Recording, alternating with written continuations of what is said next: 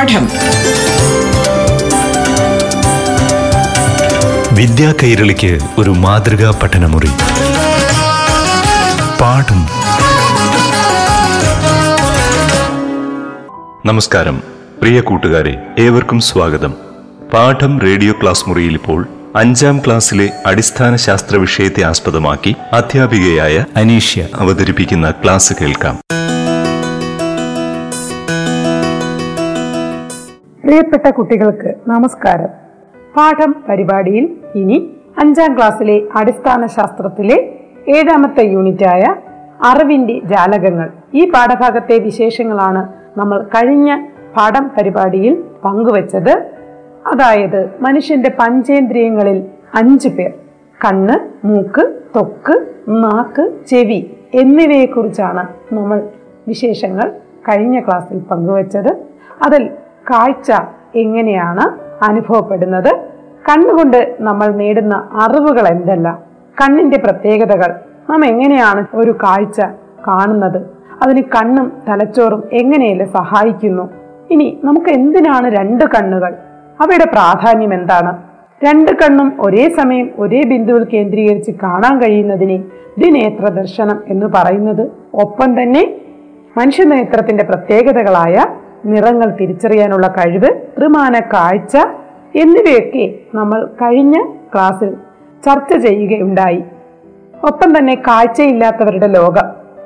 കാഴ്ചയില്ലാത്ത ആൾക്കാർ ശബ്ദം കേട്ട് ആൾക്കാരെ തിരിച്ചറിയുന്നു. കൂടാതെ അന്ധരായ ആളുകൾ സുരക്ഷിതമായി സഞ്ചരിക്കാൻ വൈറ്റ് കെയിൻ ഉപയോഗിക്കുന്നു. അവർ തൊട്ടുനോക്കി കറൻസി നോട്ടുകളും നാണയങ്ങളും മറ്റു പല വസ്തുക്കളും തിരിച്ചറിയുന്നു. കൂടാതെ അന്ധരെ സഹായിക്കുവാൻ വേണ്ടി embossed map white cane braille Libi ഫോക്കിംഗ് വാച്ച് തുടങ്ങിയ സമ്പ്രദായങ്ങളൊക്കെ നമ്മൾ കഴിഞ്ഞ ക്ലാസ്സിൽ ചർച്ച ചെയ്യുകയുണ്ടായി. കൂടാതെ കണ്ണിനുണ്ടാകുന്ന പല വൈകല്യങ്ങളും അന്ധതയ്ക്ക് കാരണമാവാം. ഇതിൽ ചില വൈകല്യങ്ങൾ നേത്രഭാഗങ്ങൾ മാറ്റിവെക്കുന്നതിലൂടെ നമുക്ക് പരിഹരിക്കാൻ കഴിയും. കാഴ്ചയുള്ള വ്യക്തിയുടെ നേത്രഭാഗങ്ങൾ മരണശേഷം മറ്റൊരാൾക്ക് നൽകുന്നതാണ് നേത്രദാനം. നേത്രദാനം ചെയ്യുന്നതിനുള്ള സമ്മതപത്രം ദാതാവ് ജീവിച്ചിരിക്കുമ്പോൾ തന്നെ നൽകണം. നേത്രദാനം ചെയ്തയാൾ മരിച്ചാലുടൻ ബന്ധുക്കൾ ബന്ധപ്പെട്ട ഹോസ്പിറ്റലിൽ വിവരം അറിയിക്കണം. അവിടെ നിന്നും ഡോക്ടറെത്തി കണ്ണുകൾ എടുത്ത് നേത്ര ബാങ്കിലേക്ക് മാറ്റും. ഇങ്ങനെ സ്വീകരിക്കുന്ന കണ്ണുകൾ കാഴ്ച തകരാറുള്ളവർക്ക് ഉപയോഗപ്പെടുത്തും. കണ്ണിന്റെ ചില ഭാഗങ്ങൾ മാത്രമേ മാറ്റിവെക്കാൻ ഉപയോഗിക്കൂ. ഉദാഹരണത്തിന് കോർണിയ പോലുള്ള ഭാഗങ്ങൾ. ജീവിച്ചിരിക്കുന്നവർക്ക് വെളിച്ചമേകാനായി നമ്മുടെ കണ്ണുകൾ മരണശേഷം ദാനം ചെയ്തുകൂടെ എന്ന് നിങ്ങൾ ചിന്തിക്കേണ്ടിയിരിക്കുന്നു. ഓർക്കുക ഇതിനു വേണ്ട സമ്മതപത്രം ഒപ്പിട്ട് നൽകുന്നത് ജീവിച്ചിരിക്കുമ്പോഴാണ്. നേത്രദാനത്തിനായി കൂടുതൽ വിവരങ്ങൾ അറിയാൻ നിങ്ങൾ നേത്ര ബാങ്കുകളെ സമീപിക്കേണ്ടതുണ്ട്. ഇത്രയേറെ പ്രാധാന്യമുള്ള കണ്ണുകൾ സംരക്ഷിക്കാൻ നാം എന്തൊക്കെയാണ് ചെയ്യേണ്ടത്? കണ്ണിൽ പൊടി വീണാൽ ഊതുകയോ തിരുമുകയോ ചെയ്യരുത്. തണുത്ത വെള്ളം കൊണ്ട് കഴുകി കളയണം എത്രയും പെട്ടെന്ന്. മങ്ങിയ പ്രകാശത്തിലോ തീവ്രപ്രകാശത്തിലോ ബസ്സിൽ യാത്ര ചെയ്യുമ്പോഴോ വായിക്കരുത്. ടി വി കാണുമ്പോൾ നിശ്ചിത അകലം പാലിക്കണം. കുട്ടികൾ ഏറെ ശ്രദ്ധിക്കേണ്ട ഭാഗമാണ് കേട്ടോ ഇത്. മുറിയിൽ ആവശ്യത്തിന് വെളിച്ചമുണ്ടാകണം. ടി വി കാണുന്ന മുറിയിൽ ആവശ്യത്തിന് വെളിച്ചമുണ്ടാകണം എന്നാണ് ഉദ്ദേശിച്ചത്. ഇനി രാസവസ്തുക്കൾ ഒന്നും തന്നെ കണ്ണിൽ വീഴാതെ സൂക്ഷിക്കണം. കളിക്കുമ്പോൾ കൂർത്ത വസ്തുക്കൾ കണ്ണിൽ കൊള്ളാതെ നോക്കണം. ഇതും കുട്ടികൾ ശ്രദ്ധിക്കേണ്ട ഭാഗമാണ്. കൂടാതെ കണ്ണിന്റെ മികച്ച ആരോഗ്യത്തിന് നിങ്ങളുടെ ആഹാര കാര്യത്തിലും നന്നായി ശ്രദ്ധിക്കണം. അതായത് വിറ്റാമിൻ എ അടങ്ങിയ ആഹാരങ്ങൾ പച്ചക്കറികളാണ് കൂടുതലും. പച്ചക്കറികൾ നന്നായി നിങ്ങളുടെ ആഹാരത്തിൽ ഉൾപ്പെടുത്തുവാൻ ശ്രദ്ധിക്കണം. കണ്ണിന്റെ ആരോഗ്യത്തിന് ഏറ്റവും അത്യാവശ്യമാണ് വിറ്റാമിൻ എ. ഇനി മനുഷ്യന്റെ കാഴ്ച വിശേഷങ്ങൾ നമ്മൾ ചർച്ച ചെയ്തു. ഇനി നമുക്ക് മറ്റു പല ജീവികളുടെയും വിശേഷങ്ങൾ നോക്കിയാലോ? നോക്കൂ മരയോന്ത്. മറ്റു ജീവികളുടേതിൽ നിന്നും വ്യത്യസ്തമാണ് മരയോന്തിന്റെ കണ്ണ്. അവയ്ക്ക് ഒരേ സമയം രണ്ട് കണ്ണുകളെ വ്യത്യസ്ത ദിശകളിലേക്ക് ചലിപ്പിച്ച് വ്യത്യസ്ത കാഴ്ചകൾ ഒരേ സമയം കാണാൻ കഴിയുന്നു. ഇനി മൂങ്ങയ്ക്കോ മൂങ്ങയുടെ തലയുടെ നേരെ മുൻഭാഗത്തായി വലിയ രണ്ട് കണ്ണുകളാണുള്ളത്. തല പിറകോട്ട് ചരിച്ച് പിറകിലെ കാഴ്ചകൾ കാണാൻ ഇവയ്ക്ക് സാധിക്കും. ഇനി പൂച്ച. പൂച്ചയുടെ കണ്ണിലെ കൃഷ്ണമണി പകൽ വെളിച്ചത്തിൽ ചുരുങ്ങിയും രാത്രിയിൽ പരമാവധി വികസിച്ചും കാണപ്പെടുന്നു. നേരിയ പ്രകാശത്തെ പോലും ഉപയോഗപ്പെടുത്താനുള്ള കഴിവ് ഇവയ്ക്കുണ്ട്. അതിനാൽ മങ്ങിയ പ്രകാശത്തിലും ഇവയ്ക്ക് കാണുവാൻ കഴിയുന്നു. നോക്കൂ ഒരു മിനിറ്റ് കണ്ണടച്ച് നിങ്ങൾ നിശബ്ദരായി ഇരുന്നു നോക്കുക. നിങ്ങൾ എന്തെല്ലാം ശബ്ദങ്ങളാണ് കേൾക്കുന്നത്? വളരെ ദൂരെയുള്ള ശബ്ദം പോലും നിങ്ങൾക്ക് കണ്ണടച്ച് നിശബ്ദമായിരുന്നാൽ കേൾക്കാൻ കഴിയും. ഏത് ശരീരഭാഗമാണ് കേൾക്കുവാൻ നമ്മളെ സഹായിക്കുന്നത്? അതെ ചെവിയാണ്. അതിന് എന്തൊക്കെ ഭാഗങ്ങളാണുള്ളത്? നാം കാണുന്ന ചെവിയുടെ പുറമേയുള്ള ചെവിക്കുട മാത്രമാണ്. എന്നാൽ അത് മാത്രമാണോ ചെവി? ശബ്ദത്തെ ശേഖരിച്ച് ചെവിക്കുള്ളിലേക്ക് എത്തിക്കലാണ് ചെവിക്കുട ചെയ്യുന്നത്. ഈ ശബ്ദം ചെവിക്കുള്ളിലെ പല ഭാഗങ്ങളിലൂടെ കടന്നുപോയി തലച്ചോറിലെത്തുമ്പോഴാണ് നാം ശബ്ദം തിരിച്ചറിയുന്നത്. നോക്കൂ നമുക്ക് കേൾക്കാൻ ചെവിക്കുട മാത്രം മതിയോ? പോരാ. ചെവിയുടെ സങ്കീർണമായ ആന്തരഭാഗം തലയോട്ടിക്കുള്ളിൽ സംരക്ഷിച്ചിരിക്കുകയാണ്. എല്ലാ ജീവികൾക്കും ചെവിക്കുടയില്ല പ്രസവിക്കുന്ന അഥവാ പ്രസവിച്ച് പാലൂട്ടി വളർത്തുന്ന ജീവികൾക്കെല്ലാം തന്നെ അത്തരം ജീവികളെ നമ്മൾ സസ്തനികൾ എന്ന് വിളിക്കാറുണ്ട്. കുഞ്ഞുങ്ങളെ പ്രസവിച്ച് പാലൂട്ടി വളർത്തുന്ന സസ്തനി വിഭാഗത്തിലുള്ള ജീവികൾക്കെല്ലാം പൊതുവെ ചെവിക്കുട ഉണ്ട്. മത്സ്യങ്ങൾ തവള പാമ്പ് പക്ഷികൾ എന്നിവയ്ക്ക് ചെവിക്കുടയില്ല പാമ്പ് തവള എന്നിവ ആന്തരകർണത്തിന്റെ സഹായത്തോടെയാണ് ശബ്ദം തിരിച്ചറിയുന്നത്. എങ്ങനെയാണ് നാം കേൾക്കുന്നത്? നമുക്കൊന്ന് ശ്രദ്ധിച്ചാലോ? പുറത്തു നിന്നുള്ള ശബ്ദത്തെ ചെവിക്കുടകൾ ശേഖരിച്ച് ചെവിക്കുള്ളിൽ എത്തിക്കുന്നു. ഇത് കർണപടത്തെ കമ്പനം ചെയ്യിക്കുന്നു. ഈ കമ്പനം കർണപടത്തോട് ചേർന്നിരിക്കുന്ന അസ്ഥി ശൃംഖലയെ കമ്പനം ചെയ്യിക്കുന്നു. ഇത് ആന്തരകർണത്തിലേക്ക് വ്യാപിച്ച് അവിടെയുള്ള നാഡീകോശങ്ങളെ ഉത്തേജിപ്പിക്കുന്നു. ഈ ഉത്തേജനം സന്ദേശങ്ങളായി ശ്രവണ നാടികൾ വഴി തലച്ചോറിലെ ശ്രവണ കേന്ദ്രത്തിലെത്തുന്നു. തലച്ചോറിന്റെ സഹായത്തോടെ യഥാർത്ഥ ശബ്ദം അനുഭവപ്പെടുന്നു. പരിചയമുള്ള ശബ്ദങ്ങൾ തിരിച്ചറിയുന്നു. തുടങ്ങിയ എല്ലാ പ്രക്രിയകളും തലച്ചോറിന്റെ സഹായത്തോടെയാണ് നടക്കുന്നത്. നോക്കൂ നമുക്ക് ചെവിയെയും വളരെ പ്രാധാന്യത്തോടെ തന്നെ സംരക്ഷിക്കേണ്ടതുണ്ട്. ചെവിക്കുള്ളിൽ വസ്തുക്കൾ അലക്ഷ്യമായി ഇട്ട് തിരിക്കുന്ന ആൾക്കാരെ നിങ്ങൾ കണ്ടിട്ടുണ്ടാകും. ഇത്തരം പ്രവർത്തികൾ ചെവിയെ ദോഷകരമായി ബാധിക്കും. ചെവിക്ക് അപകടം വരാതിരിക്കാൻ എന്തെല്ലാം ശ്രദ്ധിക്കണം? നമുക്ക് നോക്കിയാലോ? ചെവിക്കുള്ളിൽ കൂർത്ത വസ്തുക്കൾ ഇടരുത്. വലിയ ശബ്ദങ്ങൾ തുടർച്ചയായി കേൾക്കരുത്. ചെവിയിൽ വെള്ളമോ മറ്റു ദ്രാവകങ്ങളോ ഒഴിക്കരുത്. ഒപ്പം തന്നെ ചെവിക്ക് ആഘാതം ഏൽപ്പിക്കരുത്. പല കാരണങ്ങളാൽ മനുഷ്യന്റെ കേൾവിശക്തി നഷ്ടപ്പെടാറുണ്ട്. കേൾവിയില്ലാത്ത ആളുകൾ അനുഭവിക്കുന്ന പ്രയാസങ്ങൾ വിവരിക്കാനാവില്ല. ഇവർ ഉപയോഗിക്കുന്ന ഉപകരണങ്ങളാണ് ശ്രവണ സഹായികൾ. ഇവയിൽ ശബ്ദം വ്യക്തമായി കേൾപ്പിക്കുന്നതിനുള്ള സംവിധാനങ്ങളുണ്ട്. നമ്മൾ നേരത്തെ പറഞ്ഞു പാമ്പുകൾക്ക് ബാഹ്യകർണമില്ല. പാമ്പുകൾക്ക് ആന്തരകർണമാണുള്ളത്. ഇത്തരത്തിലുള്ള ആന്തരകർണം ഉപയോഗിച്ച് തറയിലുണ്ടാകുന്ന നേരിയ ചലനങ്ങൾ പോലും തിരിച്ചറിയാൻ അവയ്ക്ക് സാധിക്കുന്നു. അതായത് പാമ്പുകൾക്ക് വായുവിലൂടെ വരുന്ന ശബ്ദം കേൾക്കാൻ കഴിയില്ലെങ്കിലും പ്രതലങ്ങളിലൂടെ വരുന്ന ശബ്ദം നന്നായി തിരിച്ചറിയുവാൻ കഴിയുന്നു. ചില ജീവികൾക്ക് ശബ്ദത്തിലൂടെ പല പ്രകൃതി ദുരന്തങ്ങളും മുൻകൂട്ടി അറിയുവാൻ കഴിയും. ഉദാഹരണമായി ഭൂചലനം സുനാമി എന്നിവ മുൻകൂട്ടി അറിയാനുള്ള ചില ജീവികളുടെ കഴിവിനെ ശാസ്ത്രം അംഗീകരിച്ചിട്ടുണ്ട്. രണ്ടായിരത്തി നാല് ഡിസംബറിലുണ്ടായ സുനാമിക്ക് മുൻപ് തന്നെ ആൻഡമാൻ ദ്വീപിലെ ആദിവാസികൾ അപായ സൂചന ജീവികളിൽ നിന്നും മനസ്സിലാക്കി. ചില ജീവികളുടെ പെരുമാറ്റത്തിൽ കണ്ട മാറ്റമാണ് അതിന് ഇവരെ സഹായിച്ചത്. ഇന്നും ശാസ്ത്രം വിശ്വസിക്കുന്നുണ്ട്. ചില ജീവികൾക്ക് ഭൂചലനം പോലെയുള്ള പ്രകൃതി ദുരന്തങ്ങളെ മുൻകൂട്ടി കാണുവാനും അസ്വസ്ഥതകൾ പ്രകടിപ്പിക്കുവാനും ഉള്ള കഴിവുണ്ട്. ചെവി എത്രത്തോളം പ്രാധാന്യമർഹിക്കുന്ന ഒന്നാണ് എന്ന് നിങ്ങൾ മനസ്സിലാക്കിയെന്ന് കരുതുന്നു. നോക്കൂ കേൾവിശക്തി നഷ്ടപ്പെട്ടവർ അനുഭവിക്കുന്ന പ്രയാസങ്ങൾ നിങ്ങൾ നിരീക്ഷിച്ചറിയുക. കേൾവിക്കുറവുള്ളവർക്ക് മാത്രമേ ശ്രവണ സഹായി പ്രയോജനപ്പെടുകയുള്ളൂ. ഇനി പൂർണമായും ബധിരത ബാധിച്ചവർക്ക് ഈ ഉപകരണങ്ങൾ പ്രയോജനപ്പെടില്ല. ശ്രവണ സഹായികൾ ശബ്ദത്തെ പിടിച്ചെടുത്ത് അതിന്റെ തീവ്രത വർദ്ധിപ്പിച്ച് ശ്രവണം സാധ്യമാക്കാറുണ്ട്.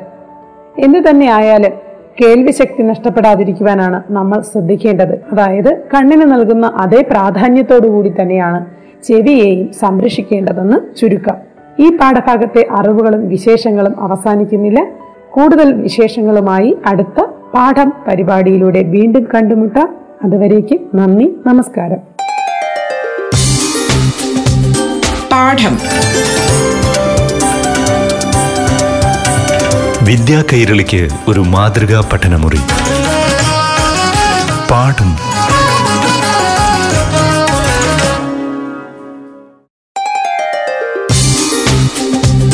പാഠം.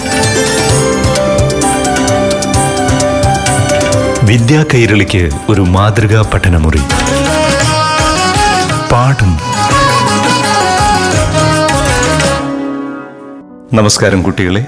ഇനി യു പി വിഭാഗത്തിലെ ആറാം തലത്തിലെ അടിസ്ഥാന ശാസ്ത്ര വിഷയത്തെ ആധാരമാക്കി അധ്യാപികയായ അനീഷ്യ അവതരിപ്പിക്കുന്ന ക്ലാസ് കേൾക്കൂ. പ്രിയപ്പെട്ട കുട്ടികൾക്ക് നമസ്കാരം.